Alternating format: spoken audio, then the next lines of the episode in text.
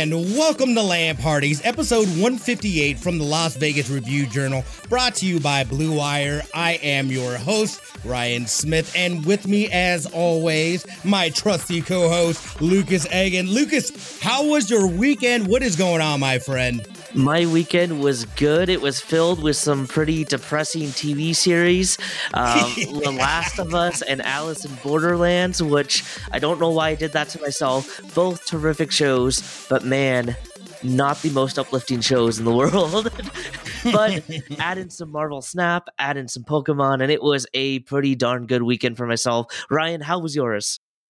You know, not bad. I, I have no complaints on my end. I kept it pretty chill. Got back into some more uh, God of War Ragnarok. So I'm slowly making my way through that story among the other things. Like I'm trying to step up my game because I know that Tears of a Kingdom comes out next month.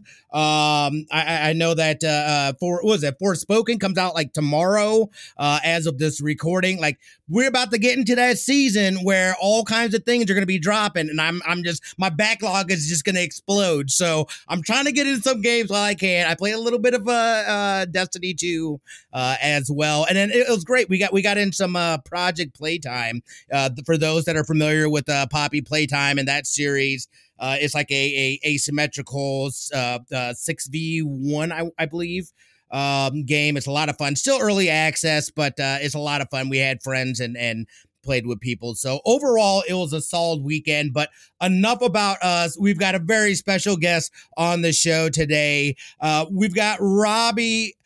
Zombie Juice Miller, the executive director of Stream for a Cause, joining us. Robbie, how was your weekend? How are you doing, my friend? It was really good. We had a really great weekend, also filled with depressing TV shows. and um, ran a Dead by Daylight tournament for our community this weekend, which was tons of fun. Lots of people showed up. Lots of uh, great people showing up. Made some donations and raised about a thousand dollars just this weekend. Um, doing nice. a lot of terrible things that I had to eat. So you know, all in all, it was a really good weekend. Awesome. And, and I got a, I got a disclaimer too. So I met Zombie, I met Robbie here uh, over on Logan Radio Rocks uh, quiz show. He does a quiz show on Mondays. So we got to compete against each other. Robbie was able to to clutch the win, uh, but I, I, I I was proud of both of us. We were getting answers, we were doing things, so it was a ton of fun. But again, thank you, Robbie, for for yeah. joining us. Um, we're super excited to talk about Stream for a Cause, what you guys have going on. Uh, but let's start out with some news first. And this really shouldn't come as a surprise to anybody. We've been talking about it for a while now, but it is a, a official official that Marvel's Avengers uh, the game is going to be ending support is September 30th of this year. There are some caveats though uh, to this. I they, so their their last content update I believe is going to be March 31st. Um, yep. and then after that they are no longer going to be supporting the game. It's a fit well well I'm sorry they will no longer officially be supporting the game after September 30th. Uh, however, they are going to continue to have all the modes open. Not only that, but on the 31st, they're actually going to be opening up all their skins and everything for free. So don't don't go spending any kind of money or anything right now on that. That would be foolish. That would be foolish. Save your money. It's going to be free on the 31st of March. But l- let's take a look at this. And, and I'm curious to see what you guys have to say about this as well. This has been two and a half years. We know that um, uh, they were sold off by Square Enix. Uh, this was uh, Crystal Dynamics was sold off to um, uh, uh, uh, why am I why am I spacing on the name? It's uh, the Embracer Group the Embracer Group. They have a ton of yeah, they've got a ton of uh, developers over there. Um, so we know for a fact that they're going to be working on um, this new uh, uh, uh, Raider. Tomb Raider. Tomb Raider. Jeez, I am spacing. Yeah. They're going to be working on a new Tomb Raider. So this doesn't come as a surprise, but this is two and a half years deep since the launch. This went a lot further and longer than I actually thought it was going to go. Um, I feel like even even though they didn't get what they expected, I feel like there's a lot of missed opportunities uh, with them trying to do it as a live service game. I think it would have been a lot stronger. It just being a single player game. We saw an example of that with um, Guardians of the Galaxy. That game was absolutely fantastic. I think I wish this game got that same treatment because uh, I thought there was a lot of potential there. Um, but uh, you know, it's it, it, they did good. They, I mean, December they just dropped the Winter Soldier. I didn't even know that had happened. Um, you know, so I mean, they were still dropping new characters and stuff like that. So it may not have come out successfully. But I mean, they ran the game. We, we got two and a half years of this. They supported it. They they did what they said that they were going to do or what they set out to accomplish to do. It's just unfortunate that that it didn't really get the backing and, and the community uh, wasn't really feeling it. And rightfully so. I, I feel like they could have just completely skipped out on the whole live service thing. Uh, those games are not easy to do. So I'm curious to see what your guys' thoughts are on this um, you know, this is the end. yeah, this game to me is one of those big what ifs and if only they took a different route. Uh, so let, let me start with, with, some positives right? The the actual campaign i thought was really good uh, and mm-hmm. interesting. Uh, sandra saad who we had on our show won a, a, best actor performance award for her role as kamala. So there were some and obviously the voice cast was top notch right? So there were some solid performances mm-hmm. and when when you did get to experience the story it was fun. Uh, however However, uh, even right from its reveal at E3 uh, in 2019 or whenever that was, uh, they they were trying to hide the live service part, and I think they realized then mm-hmm. that that might have been a mistake to uh, go the live service route, but it was too late, obviously, at that point, Uh because uh, they definitely tried to market it as more of a story driven uh, narrative focused game so mm-hmm. I was disappointed in the overall product. Uh, not what I wanted from an Avengers game. Uh, not when we when as Ryan you said we had a great Guardians of the Galaxy game, Spider Man, Miles Morales, all these mm-hmm. fantastic mm-hmm. Marvel games that have come out. This one just didn't do it, didn't have the staying power. Even the content drops, some of them were iffy. Uh, if you remember when they did Spider Man, uh, he didn't even really get his own unique missions. His story was kind of all told right. through uh, some pretty ridiculous means.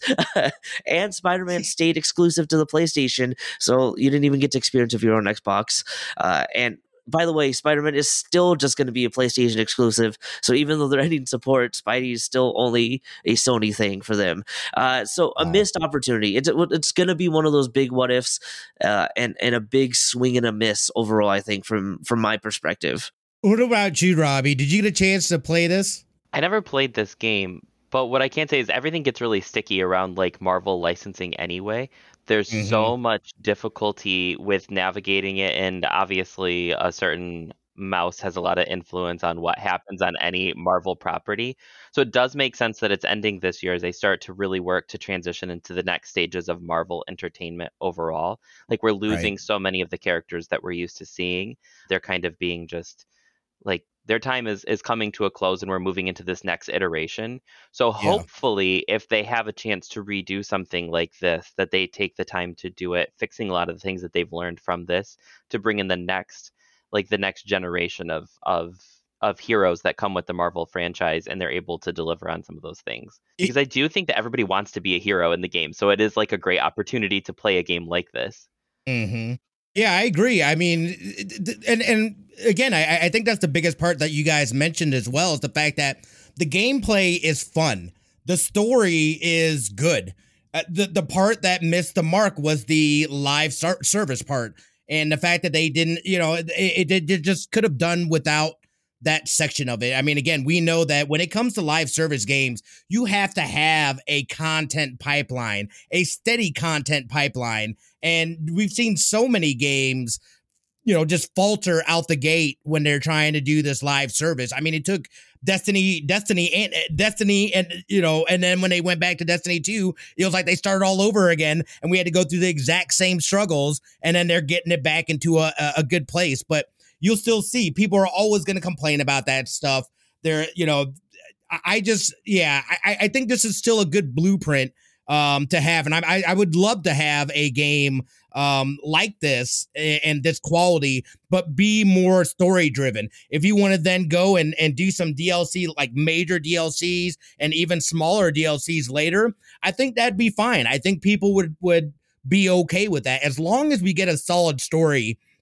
Um, I, I think people are cool with that. But when you have all this great stuff and then you have just just lackluster uh you know pvpve uh co-op experience it really just kind of left me with a sour taste it was super grindy too and yep. then when you when you think about it it took them months before we were just we were just fighting Taskmaster and and an abomination. You know what I mean? It's like that's not enough variety. It's like you have a plethora of heroes and villains to choose from, and all you're gonna give me is two major villains uh, within this PvP. Other than that, I'm just fighting these faceless bots that mean nothing to me.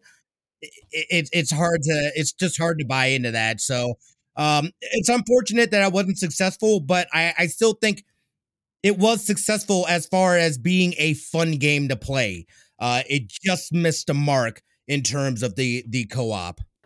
I will say this too, right? I think we called it back when Disney had their uh D23 or, or whatever it was and and when it was missing from its big game announcements mm-hmm. it, it, mm-hmm. seemed like that was kind of it uh even looking back even further it seems like War for Wakanda was kind of like the turning point uh like yeah. either that was going to bring in an influx of players or it wasn't and unfortunately it just didn't hopefully I mean this is obviously not going to be the last Avengers game we'll see and hopefully the next one kind of hits a home run because uh so many other Marvel games are, have been fantastic.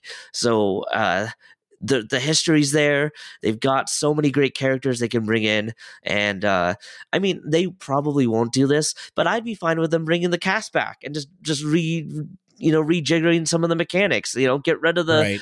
get rid of the grindy portions and let us have some fun. And and uh, I mean that would be fantastic. We'll see what happens though. Yeah, I'm, I'm sure at some point in time they'll revisit. I mean that that uh, IP and and those characters are too iconic not to utilize. And kind of like Robbie was saying too, we're we're stepping into Phase Five as of next month with the release of Ant Man uh, uh, uh, and uh, Quantumania. So you know, all of Phase Four. I feel like a lot of Phase Four was these introductions to these new characters are going to end up you know sending off the old and and you know this is what it's transforming into. So i'm really excited to see that and what they do plan or, or what they plan on doing it uh, uh, uh with it in the future. So I, I know we've got some more stuff. Uh you want to lay it on us lucas in terms of uh what we got next? Yeah, so we had episode two of The Last of Us uh, premiere on HBO on Sunday night. Uh, let me give a, a quick uh, little update. The first episode premiered on Sunday night to 4.7 million viewers, and that's not including the streaming stuff here, which was actually HBO's second largest premiere in the last like 12 years behind wow. House of the Dragon. So, I mean, of course, uh, Game of Thrones has its built in loyal fan base there. So, a fantastic start viewership wise uh, and quality wise. Uh, Ryan and Robbie, I, I, think you guys would agree another hard hitting episode.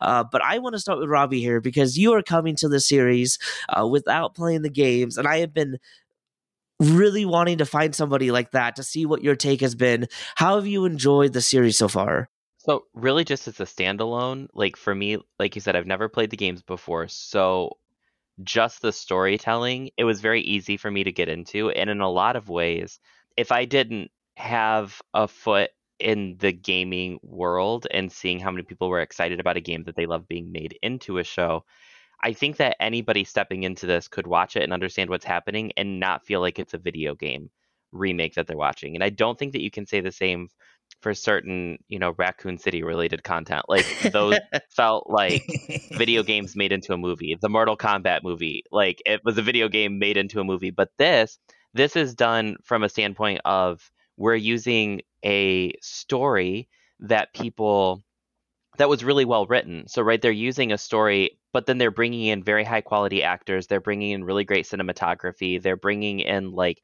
great special effects, and so you can just watch it as its own story.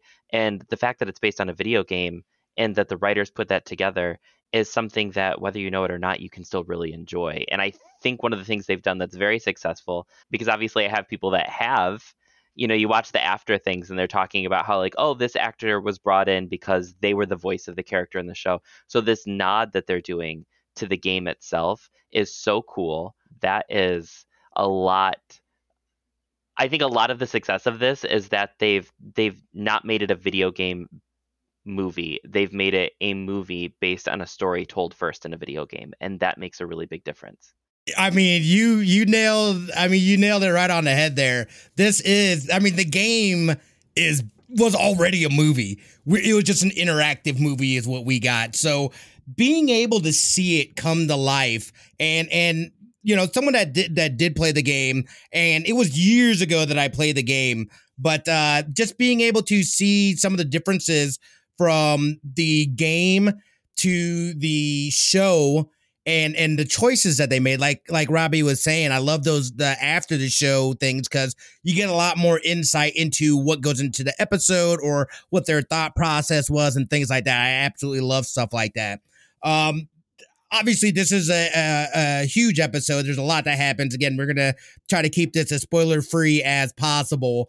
But th- something that i'm really loving and i wasn't sure what they their plan was uh, to do when it came to this show how much they were gonna stick to the source material. I love the fact that they literally rip lines from the game and and and work them into the show in a natural way because you know for those that did play the game it's just like oh i remember that you know you know oh snap and like i you know and like and like we talked about last time like i cried during the game i cried during the show you know i'm saying? But like we, we talked about this last week we talked about this last week and that is you know we so far fantastic. The big, big thing was like, what about them clickers? You know, the clickers is going to be is the next big thing that we need to know. And boy, oh boy, they absolutely nailed it. From the the prosthetics to the sound. That sound is something that I will never forget. I still have issues if somebody is off doing that sound, it's like, nah, son, you gotta, you gotta stop. You gotta stop. That ain't cool. Um, I mean, it just has that much of an impact, especially when you're playing the game. You know, you're sitting there like you're literally holding your breath, just like we gotta be real quiet. We gotta, shut up the clickers right here.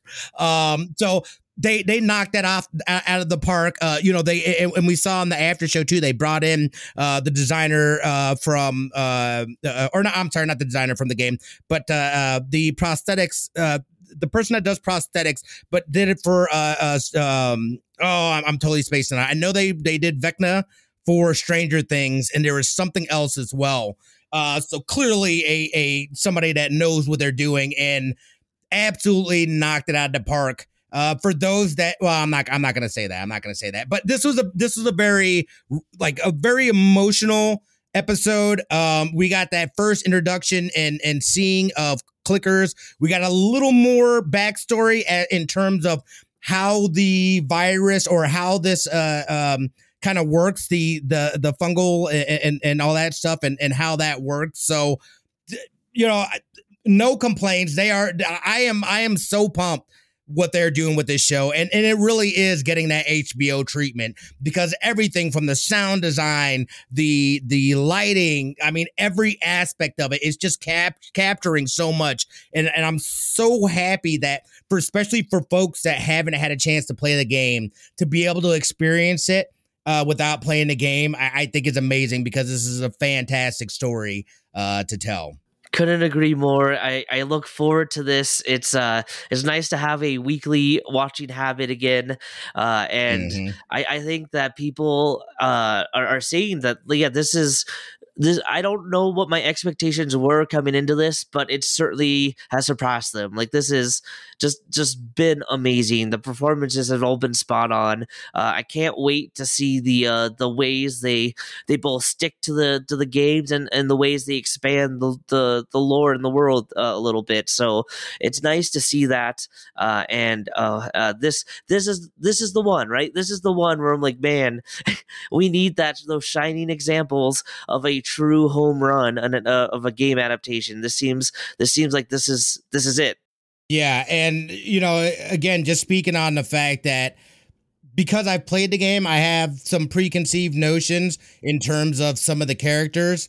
So it's it's it for me, it's kind of like reading a book before watching the movie. If I'm gonna watch the movie, then I won't read the book. Otherwise, you know, otherwise it kind of skews how you know I already know the book's gonna be better. Um, so it's like going in with that thought process. But regardless, this is absolutely fantastic. I, I think what they're doing and just even some of the changes that they made, so it's it's just better better for for television as a television series uh, as opposed to gaming and and it being interactive they they've knocked this out the park I'm I'm really excited to see what the rest of the series has entail and and how it goes down. So let's take a quick commercial break and we're coming back speaking with Robbie, stream for a cause, everything you guys got going on. We'll be right back, y'all.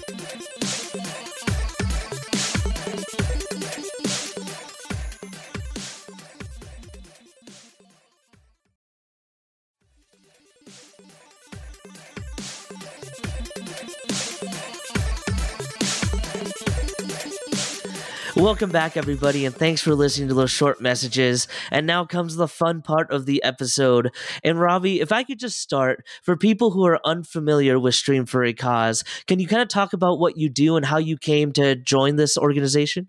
I started Stream for a Cause back in 2020. To be completely transparent with you, I was working at another nonprofit. I was in the middle of finishing my master's in nonprofit admin, and I was working at a community based charity and we received a $5 million grant. Oh, wow. And I was so excited because um, I worked in the programming. And so for me, $5 million, the thought of $5 million coming into our organization where we were always told, like, oh, well, we don't have money for that. We don't have the budget for that. I was like, this is going to be huge for us. Mm-hmm. And and then it, it just wasn't. I mean, we all of a sudden had this brand new building that was all done very modern with like $25,000 cubicles put in, literally $25,000 wow. for a cubicle, right? Top of the line furniture. And I was like, can we do like a Christmas party? I had a I had a staff under me of about 55 people and I was like, can we just do like a holiday party? Because we just had a really good one for us. Like let's have one let's have one for them and they're like, "Oh yeah, that's not in our budget. We can't do that." And I was like, wow.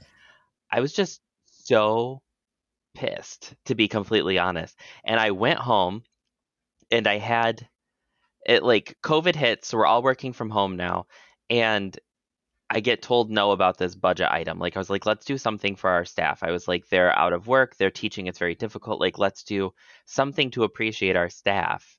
Mm-hmm. And they mm-hmm. were like, yeah, we don't have the money for that. And I was like, all right. And so I shut my laptop and I was like, I'm going to go lay down for a few minutes. And I had this rage dream. Like, literally, I was so mad and I had this idea for like doing it better. To be completely honest, I was like, we need to be doing better because people, when they made that five million dollar contribution, they wanted it to go to programming. They didn't want it to go to a, a building that was now sitting vacant because we were in a pandemic. Mm-hmm. Um, and I was I was mad, and I was looking at some of my friends online who were streaming, and I didn't stream at the time. I didn't have a lot of involvement with Twitch, but when I was looking at what they were doing, they were all doing these amazing charity streams, but they were all focused in on like bigger, we call them name brand charities. They were all focused in on charities that everybody knows the name of, that are operating with those million or billion dollar budgets that don't need three, four, five hundred dollars raised by a content creator to mm-hmm. meet their mm-hmm. bottom line. And I was talking to some creators. I was like, you know, why don't you ever select local nonprofits? And they're like, well, they don't have a content creator program. Like they don't have overlays their panels. They don't have anybody that can help. They don't have. They're not on Tiltify. They're not on any of these things. And I was like, they don't have the time. Right. Sixty-six percent of nonprofits in the U.S. don't make more than fifty thousand dollars a year. So when are they going to have somebody who can put together all of that stuff? And I was right. like, well, we could do that. I mean, we could be one central place. Stream for a Cause came, kind of came into existence because we wanted the money coming into one place where then we could provide grants to these smaller nonprofits. We wanted to be able to provide, you know, resources to them, by bringing together money from multiple content creators coming into one place, we could then offer one larger, more transformational grant. If you have a, a nonprofit that makes $50,000 and you give them $5,000, you've increased their budget by 10% and they're doing good work. They're the ones that when you're in need, you're like, I need to go to the local food pantry because it's a hard month, or I need to go to a shelter. Like, you're going to those places. We use those places, but we're also afraid to give to those places. And so we wanted to start having that conversation about why it's important to give at the community level and to give to grassroots nonprofits because they really are the ones doing so much work to keep our communities working. I love that mission. That is fantastic and obviously super needed. When you started out, what what's been the biggest challenge? Has it has it been that kind of outreach to to some of these uh, smaller charitable organizations to kind of help them know that there's a resource for them to help them reach out to content creators? It's actually a mix of a couple of things. The the the nonprofits a lot of times we reach out and I'm like, "Hey, let us help you," and they're like, "You're a scam." They won't respond. like, so, like, like, no, it literally is. We want to give you money, and they're like, "Yeah, okay." Uh, nobody does that. So there's trust building. So eh, originally we had to kind of build trust with places so that they knew that we were real, that we had you know a portfolio for us to work off of where we could say like yeah we've done this with lots of other places but because in the content creation world it's so you know that follow for follow community stuff that goes on those things have also made it somewhat challenging to recruit and work with content creators. Our content creators are volunteers. You know if they went and volunteered at an animal shelter in our mind them working with stream for cause is exactly the same thing. We're utilizing the talents that they have in order to provide you know a, a fundraising event um, that we can mm-hmm. use the funds to do these things. But most places don't treat it like that. You know you go to tiltify you just make a campaign. You go to streamlabs charity you just make a campaign. So if it's not already there in front of them or there isn't a program there's a lot of hesitation when somebody reaches out to you online that things might be like not on the up and up so we did have to overcome those barriers as well just trying to build a reputation of excellence in the work that we do so that people took us seriously when we reached out. Yeah, and I think that that is always a challenge, especially with uh, uh, something that is um, you know, just starting out. And then, of course, with the folks that you're looking to reach out to and work with, it may be something completely new that they've never even thought of. So it's like, wait a second, I don't know about this. So yeah. I, I, can only imagine the importance of being able to build that trust. Um, let me ask you, in terms of streamers, content creators, um, just people that that are that are looking to help out, what are some ways that folks can can help out, and and what's the best way to go about about them, you know, reaching out and and starting that process? Well, honestly, there's a lot of imposter syndrome that happens in the content creation world. So you, you know, some of our most successful charity streams, I use this example a lot. We had a partner streamer that we were working with. They did a great job. You know, they were tons of fun to work with. They had huge reach. A lot of people learned about the work that we do, and it provided a lot of validation and trust building because it's an endorsement. That being said, the amount of money that they raised was about $1500 which is great. I mean not knocking that at all. That was an amazing amount of money a contribution coming in. What we noticed from that was that almost all of those donations came from about 10 or 15 people. Mm-hmm. we also noticed that working with content creators who have an average viewer of four or five even are still very capable of doing that. So that imposter syndrome prevents them from wanting to do a, a, charity stream. They think i'm not i'm not successful enough. You hear that all the time like they're told no no no no no from all of these sponsors that they reach out to that mm-hmm. when there are opportunities like this that come up they should take them. Because to be completely honest like we also had a charity streamer with an average viewer i kid you not of four 183 followers, end up raising $1,600, beating that larger wow. partner streamer out oh in the amount goodness. raised. Because almost all of that money comes from a core group of people. The way that yeah. fundraising works is it's trust based. Even if you don't have 15,000 followers on Twitch, that doesn't mean you don't have a core group of 10 or 15 people who support and believe in you because we saw that that was also the same thing for that larger streamer. It was about 10 or 15 people. We have found so often that you have to step out of your own way. The imposter syndrome voices are very, very loud. I shouldn't be doing this. It's not worth my time. Um, everybody tells me no for sponsorship. I am, why am I doing this? But you can still make a difference for causes like ours just by putting yourself out there. Even if you don't raise any money, takes a lot of guts to go and advocate for something that you believe in, to advocate for why it's important to give at the grassroots or community level. So, just be willing to put yourself out there.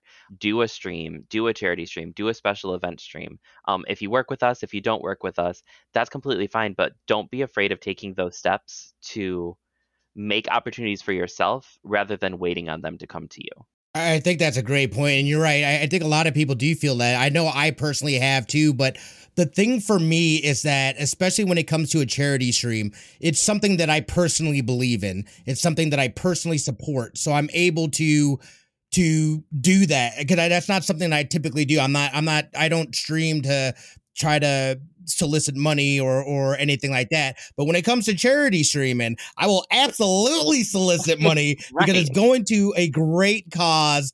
And and it, again, the the communities and the gaming community, streaming community, all that stuff, it never ceases to amaze me just how generous they really are. Um, yeah. and not only that, but then as a content creator and streamer, it's also an opportunity to, to cut loose and have some fun, do something different that you haven't been able to do, step out of that comfort zone. Not only are you able to do that for yourself and the community, but then you're doing it for a great cause and, and helping out a great cause. And after you get over that, that, you know, out of your own head of, I don't know about this, this and that, and you do it, like it completely changes your perspectives on on doing stuff like this. So the fact that and and, and let me make sure that i'm understanding this correctly as well. So in in terms of the process do you is it you guys you guys essentially somebody can get in contact with you guys and then you guys are going to reach out to then or find uh the a charity a local charity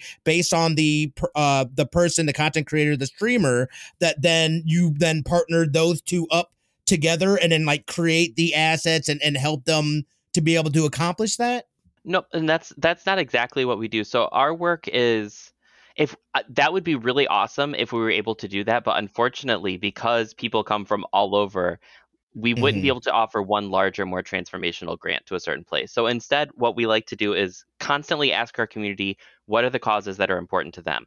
Um, the thing that we like to remind everybody of is even if it's not local to you, it's local to someone. So mm-hmm. it may not be in your backyard, but it is in someone's backyard. And, you know, we always welcome people to suggest charities on our website so they can submit something that is local to them. And when we're looking for a charity that fits, you know, that that cause, we absolutely go through that list first um, in looking to make our selections. But if we were working with one person and we did all of the work and set it up, it's not fair to the charities if what we say is okay, so we would love to be able to give you money, but the streamer that had selected your cause wasn't able to raise more than 50 bucks.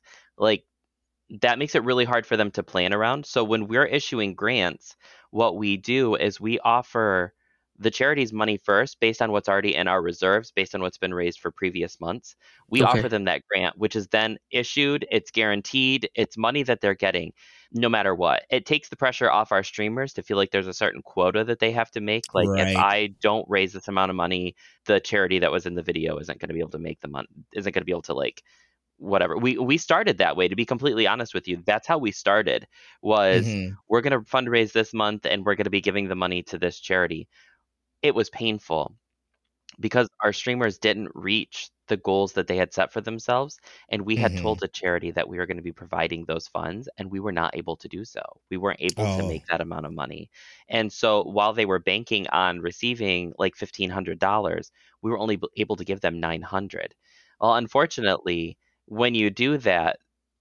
the charity's never going to be like you know they don't they don't go out of your their way to be like, oh well, you know that sucks. You promised this and you can't deliver it. But it right. does feel bad. It feels bad for everybody that's involved. So instead, we're always planning ahead. Like next month, we're already in discussions for February. We know where the charity is located. We know who they are.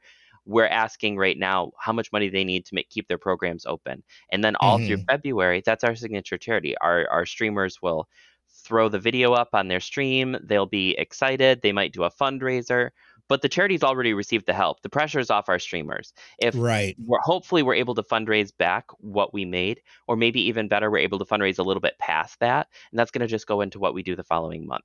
So it allows us to have a lot more responsibility towards the causes that we're helping to do it in a way that's ethical.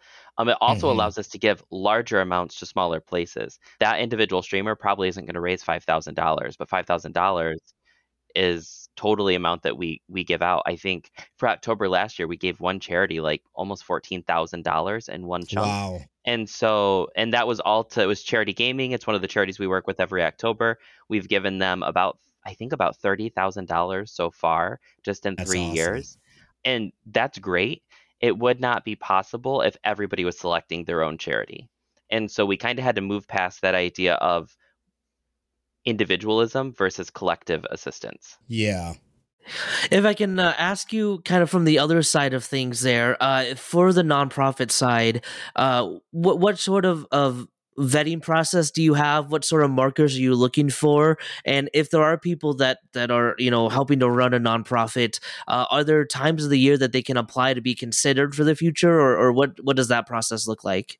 Oh, absolutely. So our vetting process is actually very thorough. One of the things that we like to do is to look at what the reach is versus how much their budget is. So we're looking to make sure, you know, I've had charities that are have reached out to me that are gaming related charities where they're like, "Hey, would you raise money for us?" and and they say, "Yeah." Or you know, we look into their stuff and they've got a $400,000 budget that they're raising for mental health every year with like $380,000 going to paying the the six people that are running the charity. And like that is mm. not cool. So like that we look at those things. We're going through all of their tax information for previous filing years. If they're outside of the United States, we're going through whatever government system audits them to make sure that they are on the up and up, that their budgets make sense, that they are not overly spending on things that are irrelevant that they are making sure that they are we're not going to give money to places to use responsibly if they don't already have a history of responsibly using cash. So we take care of all of that because that is one of the biggest roadblocks that people cited as being i don't want to give to my local charity because i don't know how to know if it's a good one or not. I don't know how to convey if it's a good charity. So we take care of all of that on our side. I then meet one on one with the leadership for the charity and we talk about what are your needs? What is it that you're doing how do you go about doing it and what would like let's say i was to give you $5000 what would be your number one thing that you would do with it and they list that out and and we talk about those things we set them up to be successful they sign some paperwork and then we make the grant requirements also very easy because a lot of grants come with 80,000 hoops you have to jump through mm-hmm. and yep. And a small nonprofit just can't do that. They can't right. set aside an entire employee to manage this grant. They don't have the money they don't have the infrastructure and they don't have the staff. A lot of them are just volunteers. So we make the grant requirements very very easy and something that they can be successful at. It doesn't have to be hard. We make it harder because we want to we want to nudge out people who won't take those initiatives. But in all reality those people it's not that they don't want to do it it's that they're working three jobs because we recognize right. it's hard for people right now don't don't crap on somebody who's trying to do something good to make their community better simply because they don't have the education or the background or the pedigree that says they should be running a nonprofit. So many people put together something to make their community a better place and they're doing their best and when when did we stop recognizing doing our best is is good so we make those grant requirements obtainable for them. We walk them through it, we coach it. The other side of what we do is outside of that grant making. So we also provide professional development assistance.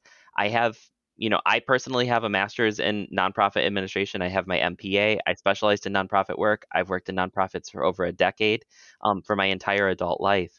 And so we take those things that we've learned along the way, we take those networks that we're building with these community based nonprofits, and we might say, hey, you're talking about this program and that's really good. Let us set up a meeting with you in this other place that we've worked with that has that program so you can learn from each other, so you can be successful. I drove completely across the country nine hours to Alabama in the South to work with a pride organization because they were like, our board is really struggling to nail down what our mission should look like, and we're all over the place. So we had like a three day seminar where it was just us and them walking through how to better facilitate programming for their community. And pride is so needed, is like in the deep south, especially. Mm-hmm. And that's not something that's offered to them. Those courses, those those consultants you bring in charge nonprofits like twenty thousand dollars. How's a small nonprofit supposed to afford Jeez. that?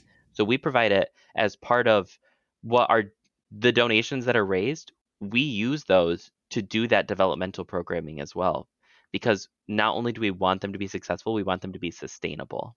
Yeah, that is, I mean, that is so, that is absolutely huge. Let me ask you, Robbie, in terms of, I guess, this year and then kind of looking towards the future a little bit. Um, what do you guys have planned for this year, like events, things uh, such as that nature? And then, as an organization, here in the next few years, have you put any thought into where you'd like to see it go or or you know what it what you would like uh, for it to kind of transform into? Yeah i mean we're always working on making sure that we're doing right by our volunteers. Like i said the number one question that we ask ourselves for all of the grants we give out and all of the work that we do is would our volunteers be proud of what you know that money went towards. And mm-hmm. if we can say that with a yes if we know that we're doing right by our community then then we move forward. A lot of the work that we do uh, this year is centered around intention. So we want to make sure that we're very intentional with the places that we're funding with the causes that we are working with. Um, so coming up this year we have next month there's a big game coming up that's got a lot of controversy around it obviously um, especially for the trans community, right? So everybody knows the game. If you're on stream or Twitter at all, you know what's happening. So that's an important thing to our community. So we're doubling down. We're not we're you know we're going to be making sure that we're supporting a UK based trans um, organization that month and and doing a lot of advocacy work about why that's important and how to be a good ally to um, people in the trans community throughout February. Moving into that, we're doing in March a lot of work around gender diversity in gaming um, because uh, female content creators, women in content creation experience a totally different vibe than everybody else, a different level of harassment. And then on top of that, you've got non non binary folk who are experiencing that. You've got trans creators who experience that. You've got a whole spectrum of gender in between there, even just femme presenting people experience a different level of harassment, both on content creation, but also in the gaming industry at, at large. Mm-hmm. You know, mm-hmm. there why is it that there's only 25% gender diversity within the gaming industry in general. You know, you're talking artists, you're talking writers, you're talking developers. It's a difficult arena for people to break into. So we want to have those difficult conversations. From there, we're moving into an AAPI showcase. Um, a lot of uh, representation there. A lot of AAPI work needs to be done, especially post COVID, to heal a lot of those rifts that were created. And then moving into we have queer mayhem coming up because we just honestly we have so many lgbtqia plus creators we can't fit them all in june. So we have queer mayhem moving into june. And then just programming like that scheduled. Everything every month is done with intention to coincide with what the work needs to be done the conversations that are happening within the industry and what our creators want to see us do.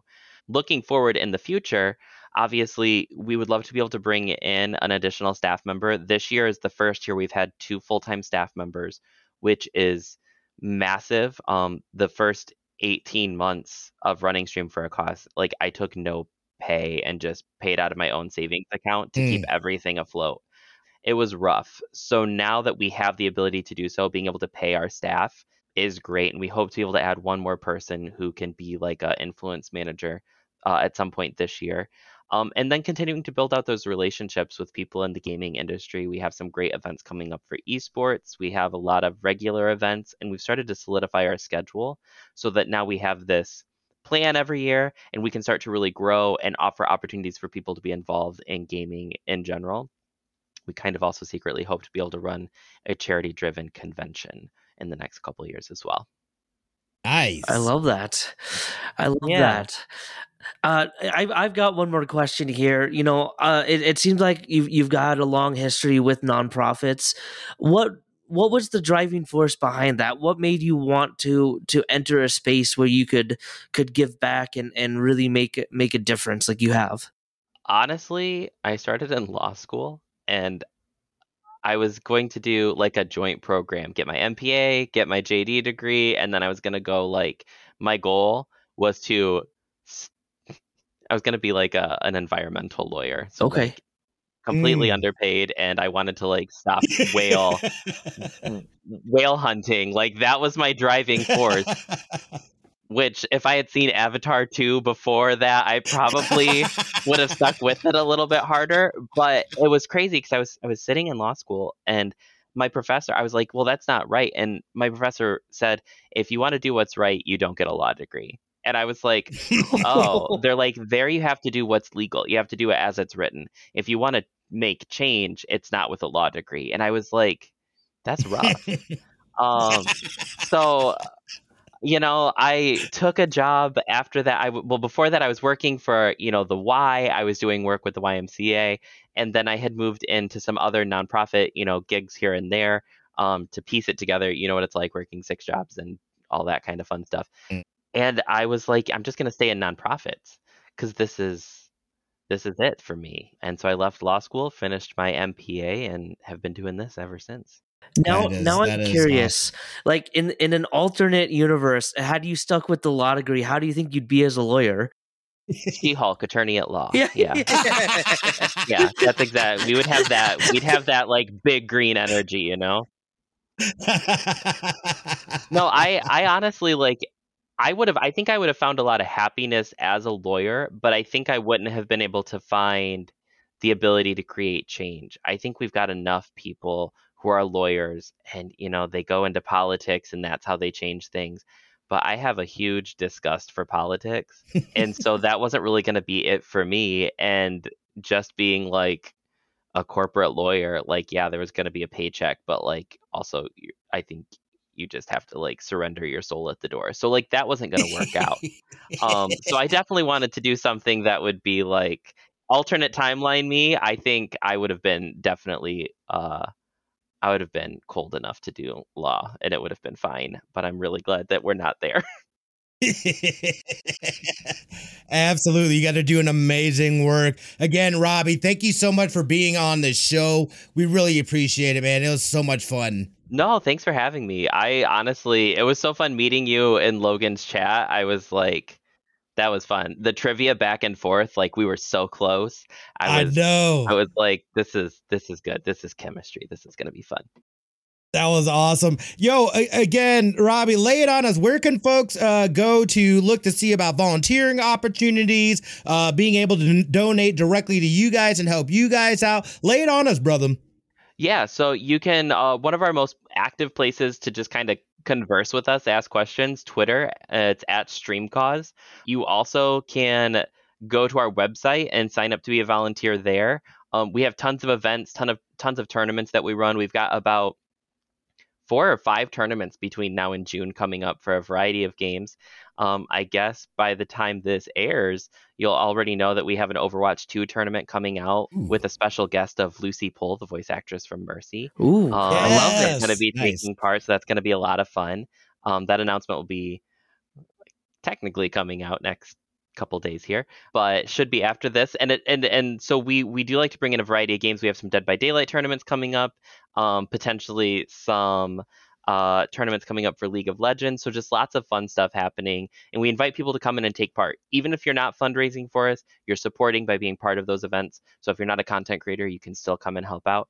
Um, if you are a content creator, sign up on our website because honestly, we have a really great uh, uh, streamer program that we do because making content isn't free and charity streams aren't free. And we know that a lot of marginalized creators are already struggling to make ends meet, trying to justify being a creator. Taking on something like a charity stream is expensive. So we do have programs in place to help make sure that we can eliminate those barriers, especially for our people that are out there just doing it because they're passionate about it.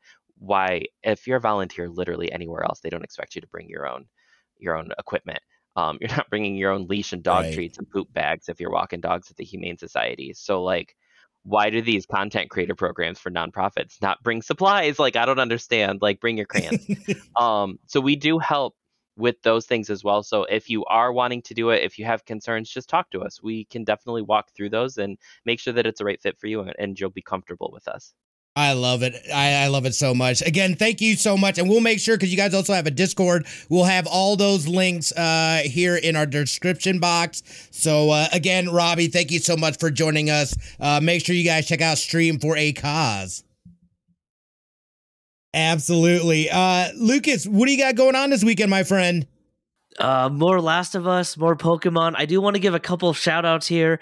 Uh, the Dead Space remake comes out on the 27th, uh, so just, we're just a couple days away. Uh, and if you haven't, we had Jason Graves on our show, uh, the composer for Yes. Dead Space. So go back and listen to that. It was a pretty fun conversation. Uh, I do want to give a shout out to Ed Thompson. Uh, the city of Las Vegas is, is putting on a Madden tournament here in Las Vegas on February 11th. Yeah. It's free, and you can win your share of some cash prizes. Uh, there's two brackets, one for middle and high school students, and one for people 18 and over. So if you're a Madden person, uh, what do you got to lose? It doesn't cost you anything. So right, but that's Mhm. it. That's it for me, Ryan. What about you? What What do you got going on this weekend?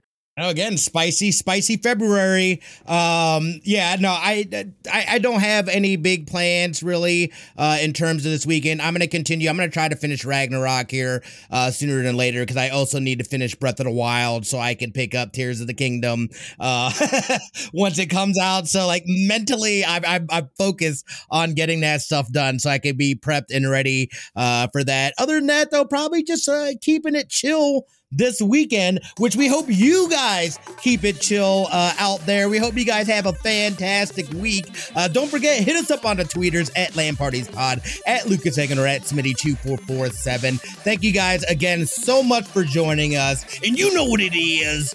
We love your faces.